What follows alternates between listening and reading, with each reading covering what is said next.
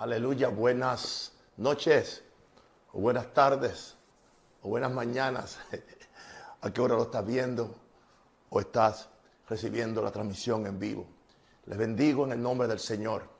Le traigo el amor, la justicia, la paz y la comunión del Espíritu Santo. Y en el nombre de Jesús, es un gusto poder usar mi corazón para amarles. Es un gusto usar mi boca para traerle la palabra que el Señor le quiere comunicar al pueblo de Dios y a su iglesia. Oremos. Padre, en el nombre de Jesús, Jehová Dios del universo, Dios majestuoso, Rey de los cielos, Rey de la tierra, tú eres mi Dios, no hay Dios com- como tú. Aquí estamos en tu presencia, oh Dios, en este momento. Hemos entrado, oh Dios, a, a tu trono, al lugar celestial, por medio de la sangre preciosa del pacto de Jesús. Gracias, Padre, porque anoche estuvimos ante el altar de bronce, estuvimos ante el altar del juicio, donde Jesucristo padeció en la cruz del Calvario, como el Cordero de Dios que quita el pecado del mundo. Y Él nos, nos proveyó una salvación tan completa como esta, Padre. Padre, gracias por la entrada libre que tenemos, porque tú quieres que avancemos en Dios. Padre, tú quieres que lleguemos, no, no simplemente que nos quedemos en el atrio del tabernáculo, sino que entremos al lugar santo y que entremos al lugar santísimo y que no, nos encontremos con tu trono de misericordia y de gracia. Aquí estamos en esta noche, Padre Santo. Abre el corazón de tu pueblo, Señor.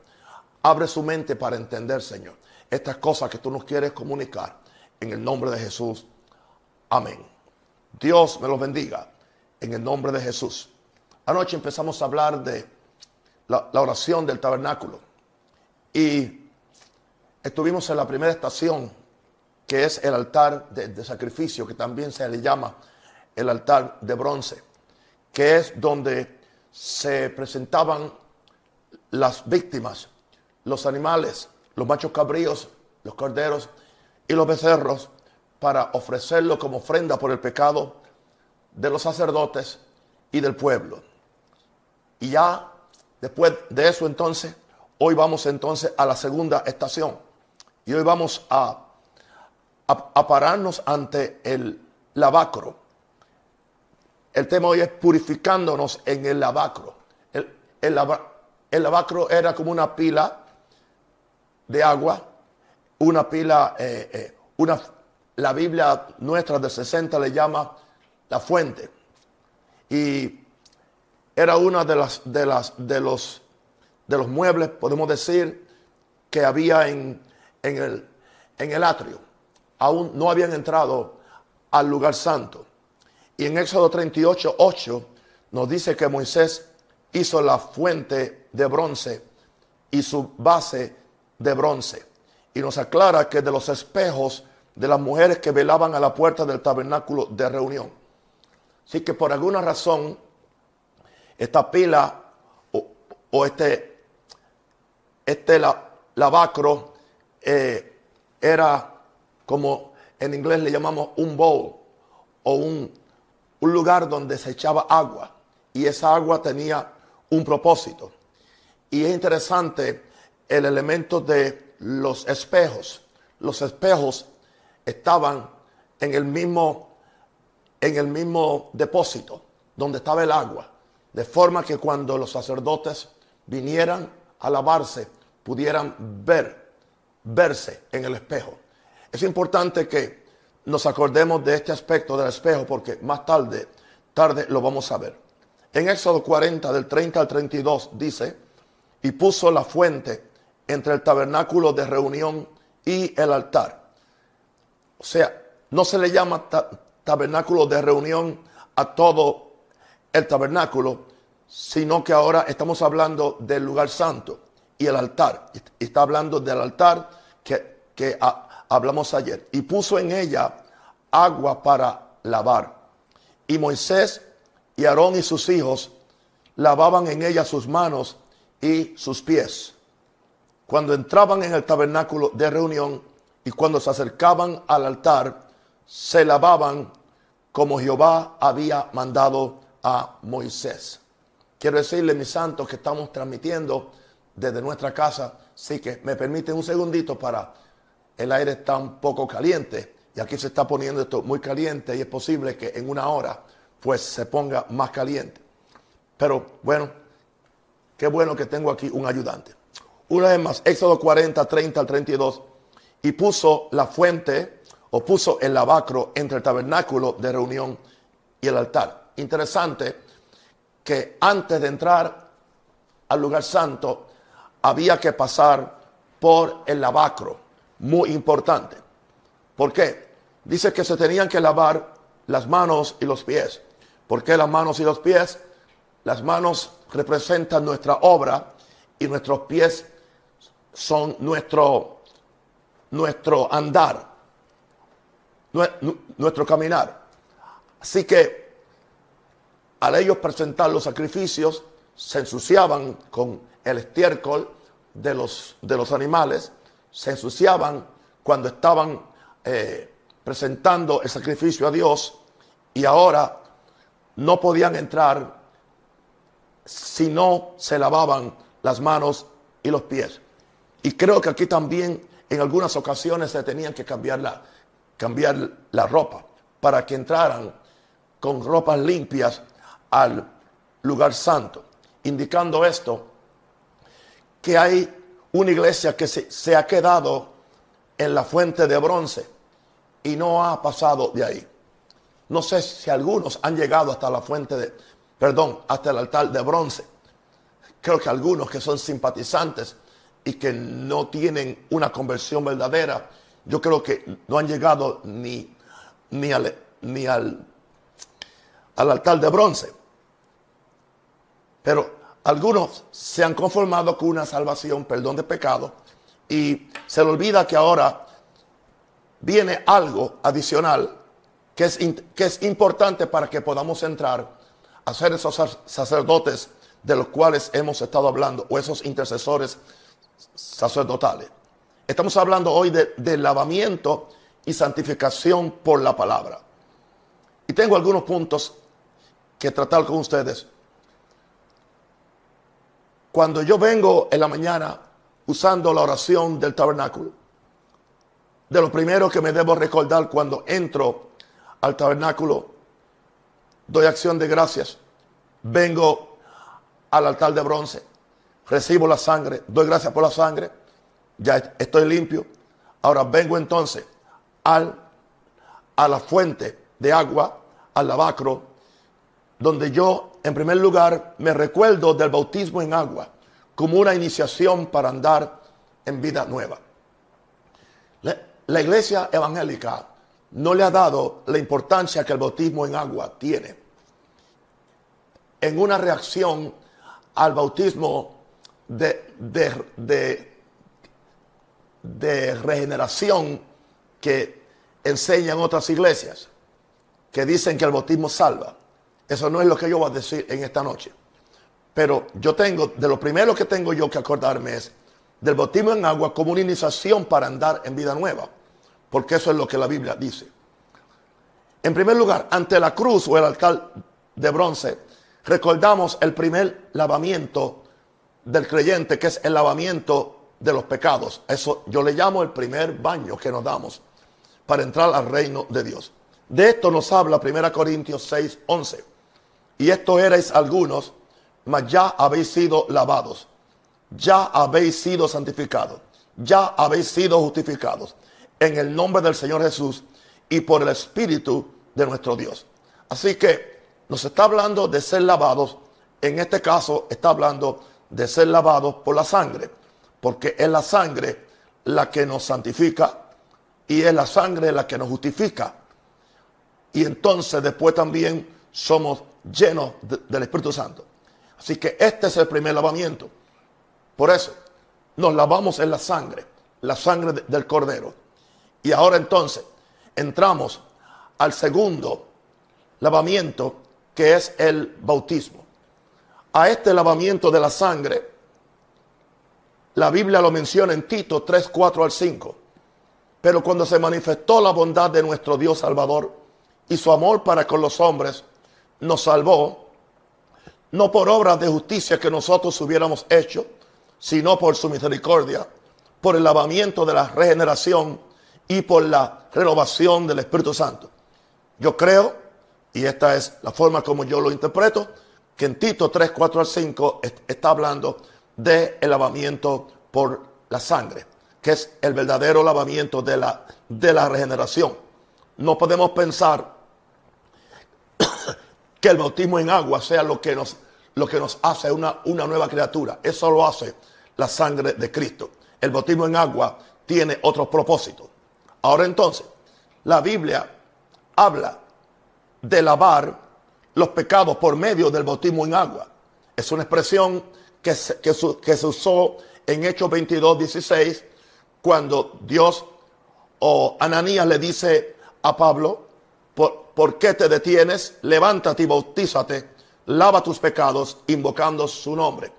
Así que en un sentido, los pecados que se lavan en el bautismo no son los pecados de la, de la, de la regeneración, sino que es la tendencia pecaminosa que tenemos nosotros. Porque el bautismo tiene un propósito, y el, el propósito es sepultar la vieja vida en las aguas del bautismo. En Romanos seis, tres al cuatro nos dice: ¿o no sabéis que los que hemos sido, los que hemos sido bautizados en Cristo Jesús, hemos sido bautizados en su muerte? Porque somos sepultados juntamente con él para muerte por el bautismo. En sí, el significado del bautismo es que somos muertos a los pecados pasados, que ya los pecados que la sangre nos limpió y nos perdonó y fuimos regenerados ahora, ya no tienen poder sobre nosotros. Pero entonces en el acto del bautismo es donde hacemos una memoria de que estamos en Cristo, de que la vieja vida ha sido enterrada para que ahora andemos en vida nueva, que es lo que sigue diciendo el verso cuatro. Permítame leerle esto. Y yo sé que esta clase hoy es un poquito didáctica, pero es importante que le explique. Porque somos sepultados juntamente con él para muerte por el bautismo, a fin de que como Cristo resucitó de los muertos por la gloria del Padre, así también nosotros andemos en vida nueva. Así que el bautismo es como un baño en una piscina, es como un baño en... en un río, en un, en un charco, donde somos sepultados, como un símbolo de una experiencia de vida nueva, y que tengamos fe en que eso sucedió dos mil años atrás, pero ahora se tipifica en el bautismo, pero, o sea, se tipifica, se tipifica, se tipifica, se, es un tipo, o sea, el bautismo es un tipo de, de lo que aconteció dos mil años atrás, pero ahora se, se actualiza esa experiencia cuando somos bautizados en agua. Por eso es que es importante. Así que, por eso es que entonces, en primer lugar, los evangélicos no pensamos en dar, en, en, en darle importancia al bautismo. El católico, pues, le da importancia al bautismo. Para ellos, el bautismo es entrar a la salvación, no para nosotros. Para nosotros entramos a la salvación por medio de la sangre de Cristo y por medio de la fe en él. Ahora, estamos hablando ahora que estamos ante el, el lavacro. Ya que estamos lavados en la sangre, y ese lavamiento ocurrió en el altar de bronce, ya que, hemos, que nuestros pecados han sido lavados, aleluya, por medio del bautismo en agua, ya que hemos sido sepultados a la vieja vida, ya que andamos en vida nueva, eso no indica que no, no tenemos que santificarnos diariamente. Hay un lavamiento del agua, que este sería mi segundo punto, que es un lavamiento continuo que tenemos que hacerlo todos los días. Por eso Efesios seis, veinticinco al veintiséis nos habla que la iglesia es purificada en el lavamiento del agua por la palabra. Y está hablando de santificación para una glorificación. Sin esta santificación no hay una glorificación. Sin una santificación en nosotros, tampoco vamos a entrar a la gloria de Dios. Aquí en la tierra, no en el cielo. Porque Pablo no está hablando del cielo, está hablando de la tierra. Vamos a ver el verso veinticinco de Efesios, Efesios cinco. Está hablando primero acerca de la relación entre el marido y la mujer. Maridos, amad a vuestras mujeres, así como Cristo amó a la iglesia y se entregó a sí mismo por ella. Verso veintiséis, para santificarla, habiéndola purificado en el lavamiento del agua por la palabra. O sea que la palabra ahora es agua. Así que parte de lo, de lo, de lo que, del agua que está en ese lavacro, ahí están las aguas del bautismo y ahora está el agua de la palabra. Ambas son importantes. Así que la santificación viene como una purificación en el lavamiento del agua por, por la palabra y tiene un propósito, a fin de presentársela a sí mismo una iglesia gloriosa que no tuviese mancha, ni arrugas, ni cosas semejantes, sino que fuese santa y sin mancha. Ahora, una pregunta. ¿Está hablando que la iglesia va a ser glorificada en el rapto o va a ser glorificada cuando llegue al cielo? Aquí nos está diciendo que ya la iglesia tiene que estar limpia y pura y lavada para que esté glorificada, para que cuando Él venga se la presente ya como una iglesia gloriosa, que no tenga mancha ni arruga, que no tenga pecado, para que entonces fuese esa, esa novia con la cual Jesús se va a sanar, se va a casar. Por eso es importante que, que nosotros eh, eh, nos lavemos cada día en el agua de la palabra. Jesús habló de lavamiento por la palabra en Juan quince tres, cuando le dijo a los discípulos, ya vosotros estáis limpios por la palabra que os he hablado.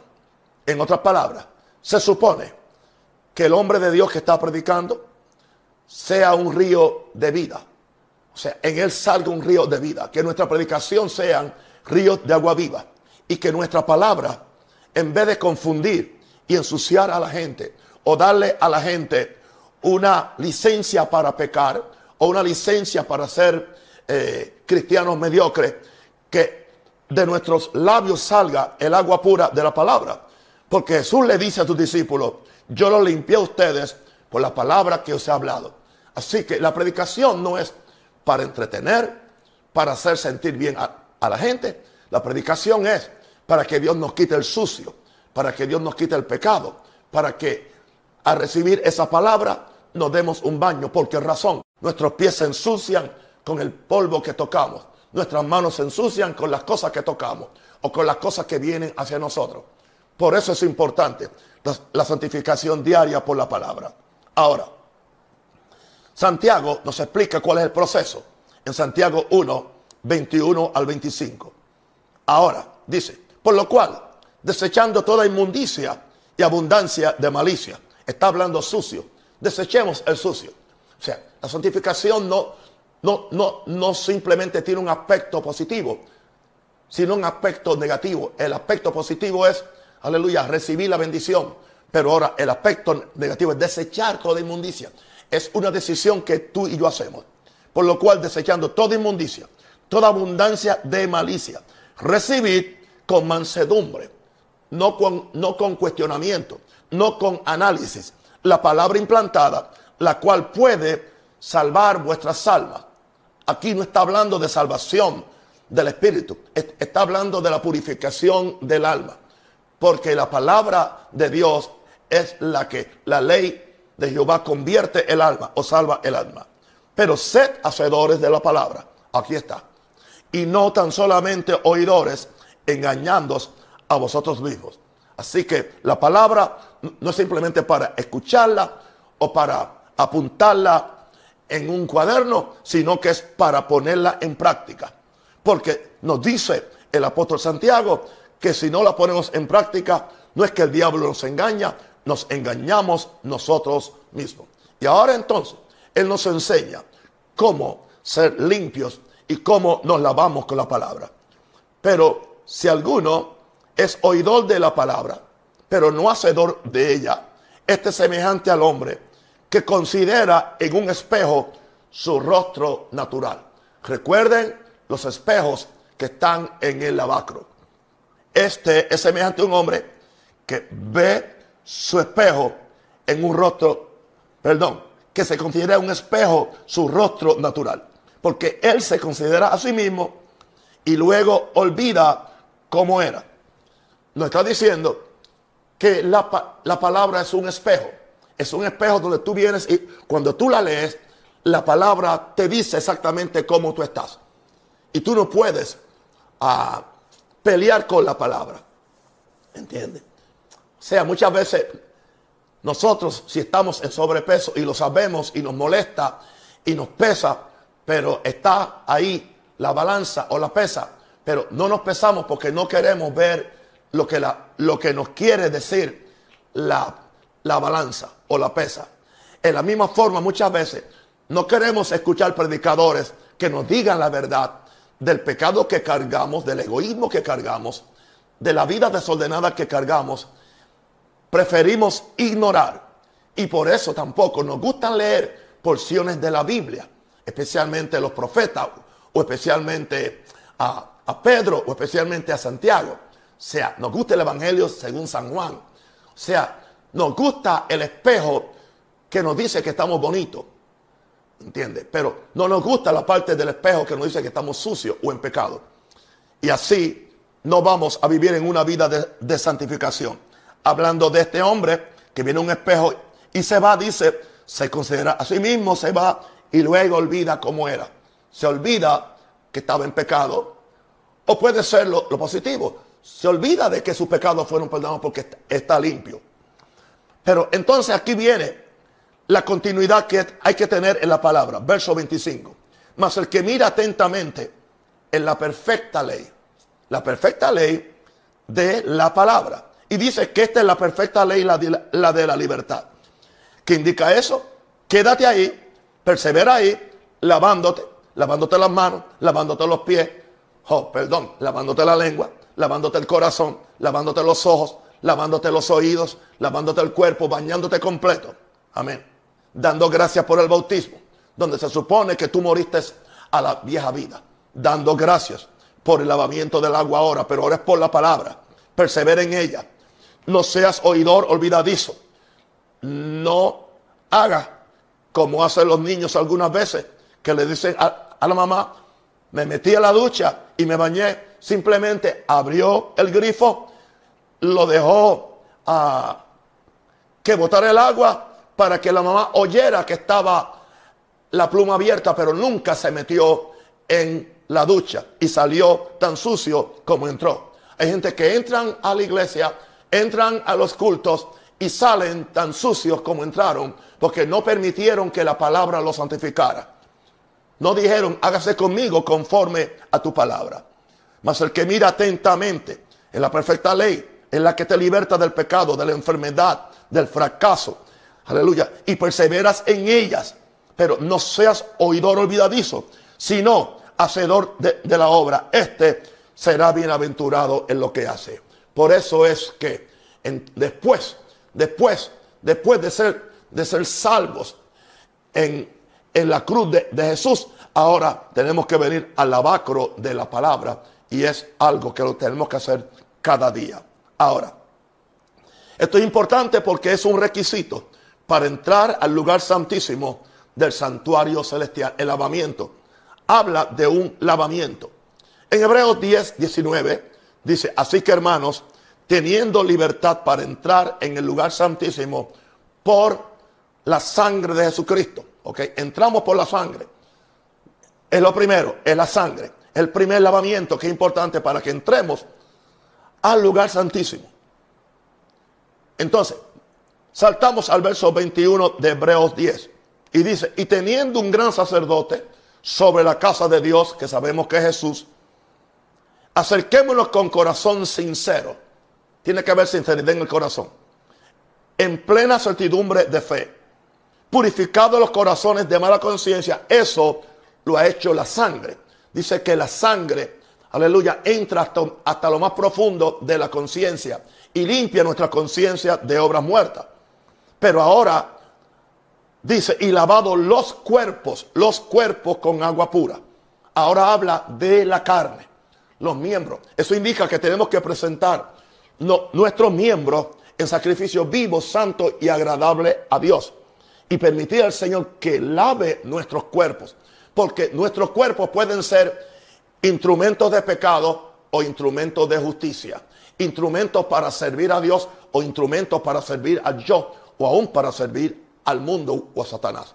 Así que por eso es que la Biblia habla que por medio de la palabra usemos el agua de la palabra para lavar los cuerpos con agua pura, que es la, es la, el agua de la palabra.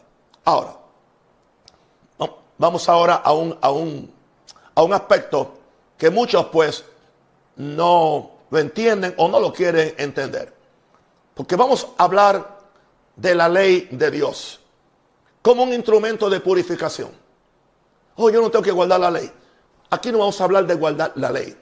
Aquí vamos a hablar de ser purificados mirando la ley y dando gracias porque la ley tenía un propósito muy bueno. Así que cuando estoy orando en la mañana y estoy ante el lavacro, estoy ante la palabra de Dios, doy gracias por la ley.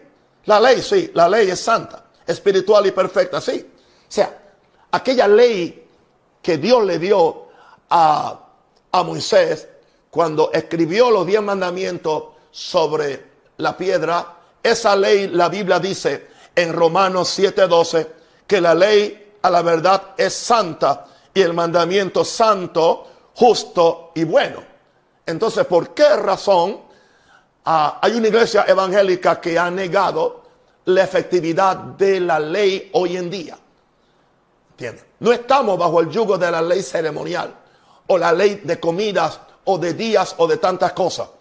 Pero tenemos diez mandamientos que son la prescripción saludable para que nosotros descubramos dónde le estamos fallando a Dios, de forma que podamos venir a la palabra, bañarnos en la palabra y ser santificados y purificados ante Dios. Así que yo doy gracias por la ley porque es santa, espiritual y perfecta.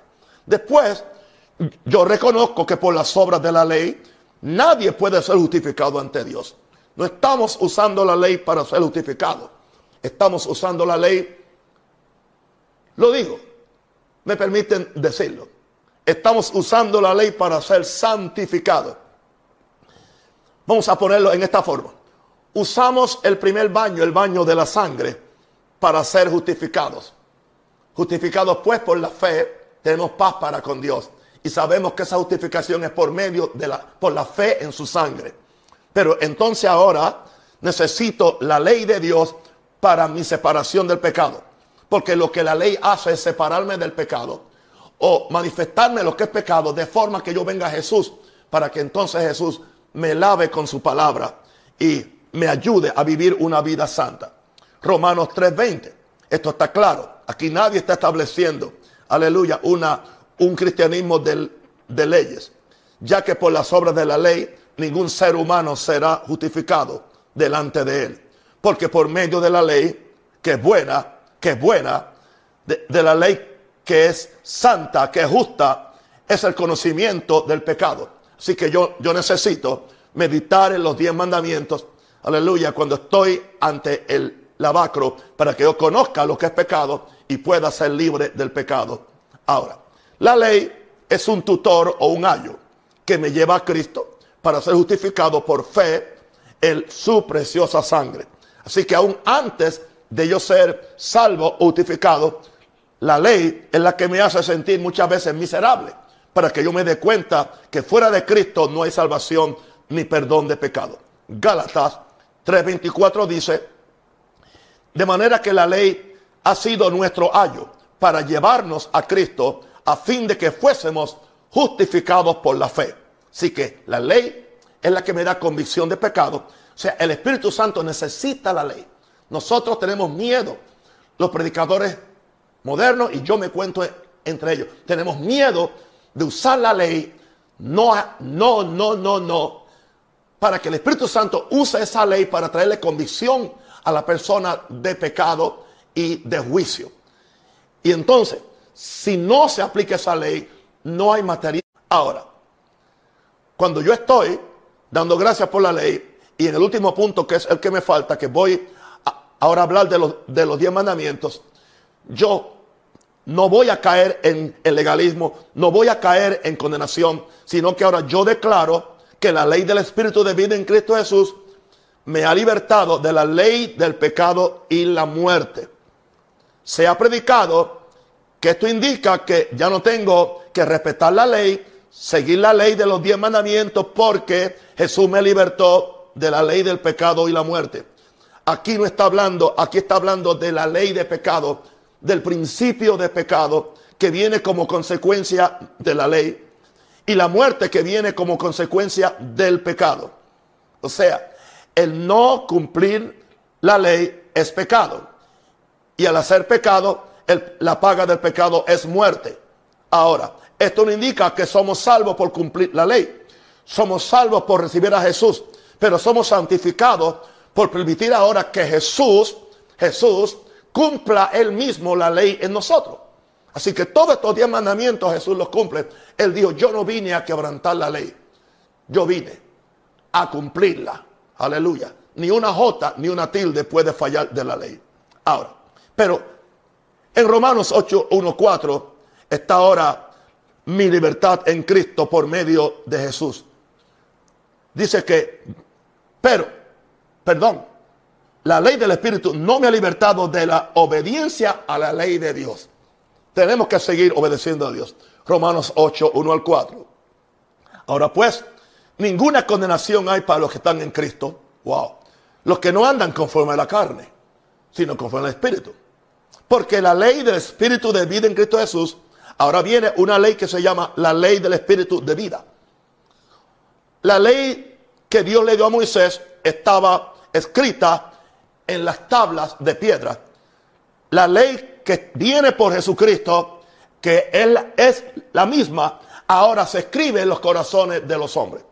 Es interesante que todas estas leyes básicamente ya están escritas en el corazón de los hombres, aún los que nunca han conocido la cultura judeocristiana. Por eso aún en las, en las culturas que no, que no conocían el evangelio, se, se, okay, no se permite el adulterio, no se permite el matar a menos que sea en guerra, no se permite el hurto, porque hay códigos de conducta aún en, en culturas precolombianas, oh, perdón, precolombinas o colombianas, precolón, antes de Colón. Y entonces, eso indica que hay una ley, dice, dice la ley escrita en los corazones de los hombres. Pero ahora, cuando Jesucristo viene a nosotros, Él viene a nosotros y dentro de nosotros Él va a cumplir la ley. Ahora, primera Timoteo, porque ahora yo me, yo me miro en los diez mandamientos para ver mis pecados y lavarme por medio de la palabra de Dios. ¿Qué yo hago? Medito y recibo la ley de Dios como una prescripción de vida, no como un instrumento de condenación. Y yo sé que esta es una área que no se ha arado mucho y que no se ha hablado mucho. La gente le tiene miedo a esto porque no quiere que te confundan con un hermano adventista. No, eso no es. Ahora, primera Timoteo uno, ocho al diez. Pero sabemos que la ley es buena. Wow, claro que es buena. Es espiritual, es santa, es de Dios. ¿Cómo es posible que nosotros decimos que algo que Dios escribió con su dedo en piedras, en una atmósfera de gloria, que no es buena? La ley es buena si uno la usa legítimamente, no para condenar, sino para salvar.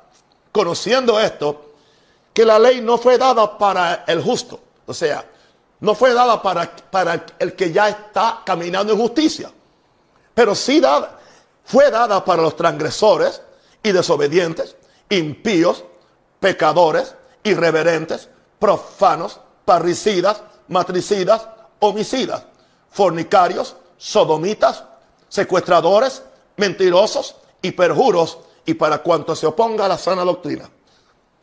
Hay iglesias que nunca en cuarenta años han, se han atrevido a mencionar primera Timoteo ocho al diez, especialmente el verso diez, fornicarios o sodomitas, mentirosos y perjuros, y para cuanto se oponga a la sana doctrina. Para ellos es la ley, porque el propósito de la ley es, es hacer consciente a la persona del pecado. Por eso es que en el lavacro yo me miro en los diez mandamientos para ver mis pecados. Así que yo vengo a donde Dios y le digo de los diez mandamientos. y le digo, Padre, gracias. Yo renuncio a todo otro Dios en mi vida. Tú eres mi único Dios. Jehová Dios es mi Padre. Jehová Dios es mi Creador. Jehová Dios es mi Dios. Yo no acepto ningún Dios en mi vida. Uh, ahí me bañé con el agua del, del lavacro. Porque estoy reconociendo a mi Padre Celestial y a mi Creador y el único Dios. Indicando esto que yo no, no tengo otra lealtad, no tengo otro amor, aleluya, por ningún otro Dios, por ninguna otra creencia. Mi fe está puesta solamente en Jehová Dios. En segundo lugar, dice, no te inclinarás a ningún ídolo de tu propia imaginación. No te inclinarás a ningún ídolo. Eso indica, Padre, yo no acepto el único ídolo que yo cargo, que yo cargo en mi cuello es a Jesucristo. Él es mi único ídolo. Él es al único. Y no estamos hablando de una cruz de madera o de un, de un crucifijo. Estamos hablando de Jesús. Yo cargo a Jesús en mi corazón. Yo lo cargo en el pecho. Así que no tengo otro ídolo. Mis hijos no son mis ídolos. Mi dinero no es mi ídolo. Ah, mis nietos no son mis ídolos. Mi ministerio no es mi ídolo. Mi, mi, mi empresa no es mi ídolo. Mi cultura no es mi ídolo. Mi único ídolo es Jesús. A Él es que yo idolatro, adoro y bendigo. Aleluya. Así que yo, yo no voy a permitir que ni, ninguna otra cosa me separe del amor de Dios. Gracias, Padre. Gracias, Padre, que tú me limpias. Padre, límpiame de toda, de toda idolatría que se pueda levantar en mi, en mi vida o en mi conciencia. Y lávame con la, con la sangre y lávame también con el agua de, de la palabra para vivir en santidad, Dios.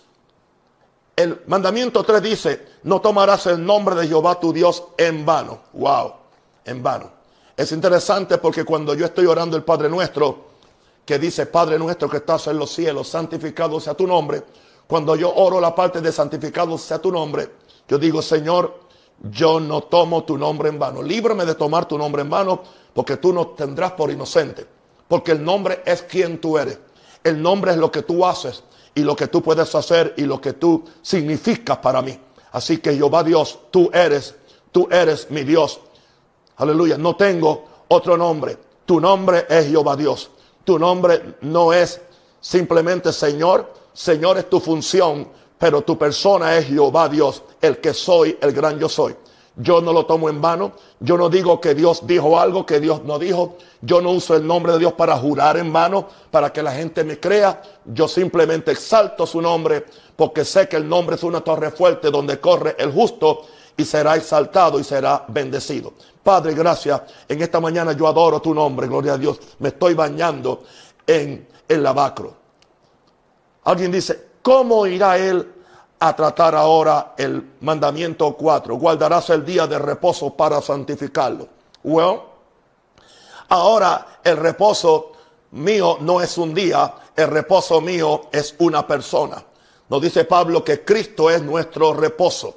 Ahora, por medio de la fe, por medio de Jesucristo, yo reposo de mis propias obras para tratar de salvarme, para tratar de, de hacer la voluntad de Dios, para tratar de impresionar a alguien. Sino que ahora yo estoy en Cristo. Yo mezclo la palabra con fe y ahora yo he entrado en lo que se llama el reposo de fe. Jesús es mi reposo. Así que, que yo guardo, que yo, que yo guardo mi relación con Jesús. Ahora, si alguien, si alguien, si alguien siente que tiene que sacar un día de reposo para Dios, hágalo. No hay ningún problema.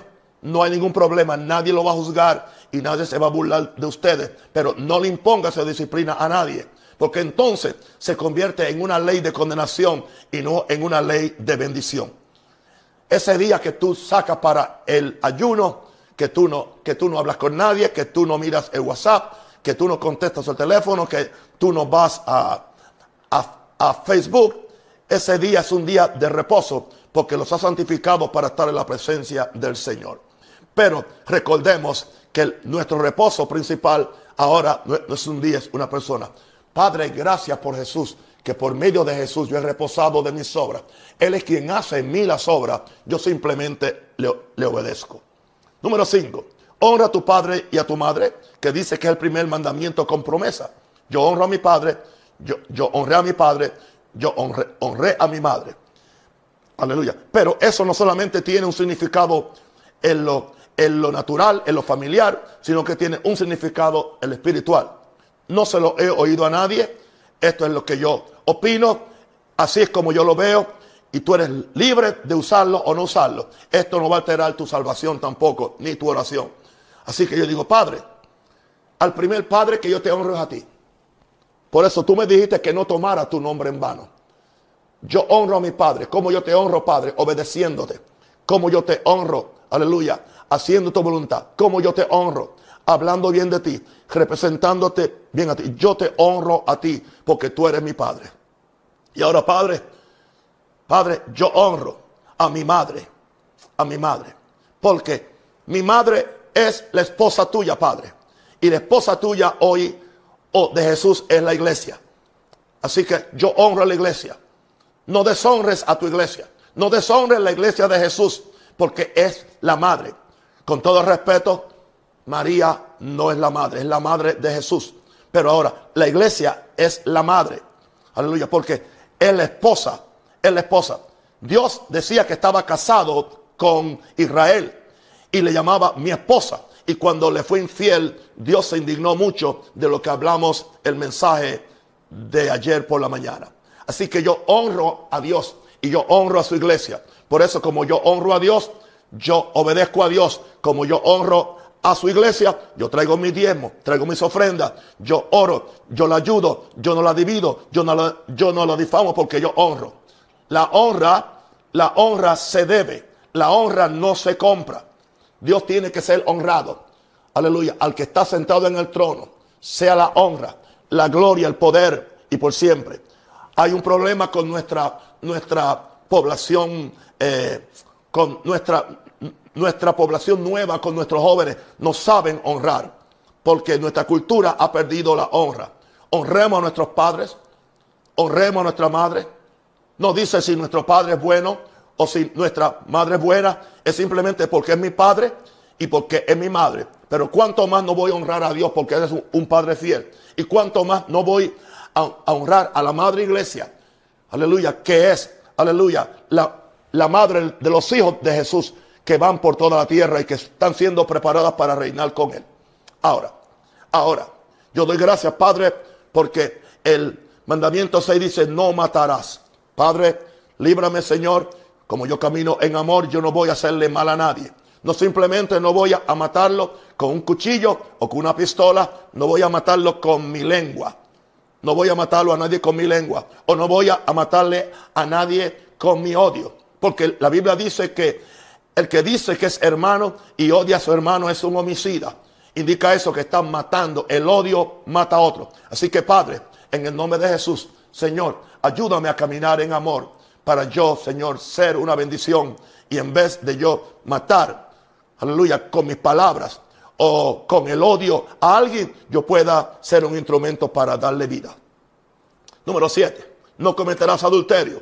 Padre, gracias que vivo con una sola mujer, que soy fiel a mi mujer, que soy fiel a mi esposo. Gracias, Señor. Esa es tu voluntad, Señor. Pero también, Padre, líbrame del, adu- del adulterio espiritual. Líbrame de, de, de la amistad con el mundo, en el sentido, no que yo no bendiga a la gente del mundo, sino porque la amistad del mundo es enemistad contra Dios. Yo no quiero que Dios me llame almas adúlteras. Aleluya. Que me llame un alma adúltera. Que yo no, no me mezcle tanto con el mundo que me aleje de Dios. Por eso, Padre, líbrame del adulterio moral en la tierra y líbrame también del adulterio espiritual. En el nombre del Señor. Número ocho. No hurtarás. No hurtarás. Padre, en el nombre del Señor, Padre, yo no te voy a hurtar a ti el honor y la gloria. Señor, el que toma tu gloria te está hurtando la gloria. Yo no voy a hurtarte la gloria, Padre. Yo no voy a hurtarte o a robarte el honor que a ti te pertenece. Yo vivo para tu gloria y para tu honor, Padre. Yo no voy tampoco a ser un ladrón de los diezmos y las ofrendas, porque tu Biblia dice que el que no lo hace te roba a ti, Señor. Así que yo no voy a hurtar. Padre, tampoco le voy a hurtar nada a nadie. No le voy a robar el honor a nadie. Aleluya. No le voy a robar su propiedad. No le voy a robar lo que no es mío. No importa la razón que yo crea que tengo para hacerlo. Así, Señor, líbrame del hurto. Señor, estoy presentando a ti, Señor, porque no quiero seguir sucio, quebrantando los mandamientos. Lávame con tu sangre y lávame con el agua de la palabra. Número nueve. Señor, no dirás falso testimonio contra tu hermano. Aleluya. No voy, Señor, a andar por ahí chismeando. No voy a traer uh, murmuración a la iglesia. Murmuración entre los hermanos. Porque entonces soy culpable ante Dios de hacerle mal a mí, a mi hermano. Señor, guárdame, Señor. Guárdame, Señor. Un falso testimonio. Que yo soy un instrumento de Satanás para acusar a alguien injustamente. Que por un testimonio falso alguien vaya a la cárcel. Que por un testimonio falso ah, se le daña el testimonio a un hombre de Dios o a una mujer de Dios. Señor, líbrame de decir falso testimonio contra mi hermano. Y ahora, el número diez. No codiciarás cosa alguna de tu prójimo. Señor, líbrame de la codicia. Padre, mi, mi corazón está puesto en ti. Yo estoy buscando tu reino, Señor. Señor, yo no estoy pendiente a lo que alguien tiene o a lo que alguien no tiene. Lo que yo tengo, tú me lo das. No tengo que codiciar ni la casa, ni el carro, ni la mujer. Aleluya. Ni su ministerio, ni su unción, ni su gracia, Señor.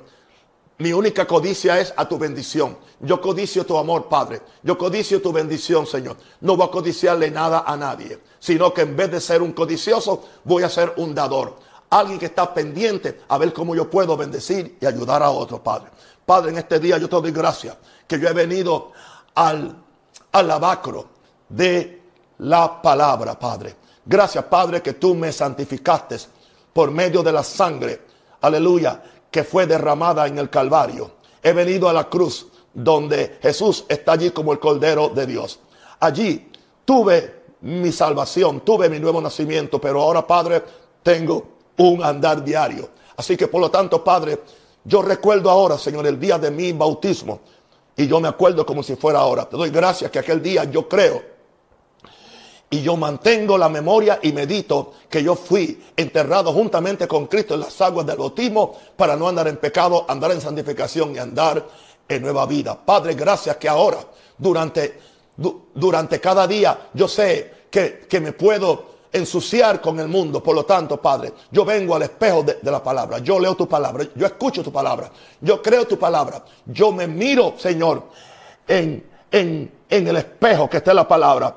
Pero la misma palabra que es un espejo, ahí en ese, en ese lavacro está el agua. Para que cuando yo vea todas, todos mis pecados, todas mis faltas, toda la inmundicia que pueda tener en los miembros de, de, de mi cuerpo, en mi mente, yo me lave la cara, yo me lave los pies, yo me lave todo lo que soy, Señor. Gloria a Dios, Padre. Padre, tú le tuviste que lavar los pies a tus discípulos. Y Pedro no se quería lavar. Y Jesús le estaba diciendo, Pedro dijo, aleluya, báñame completo. No, no, no, el que está santificado no hay que bañarlo completo.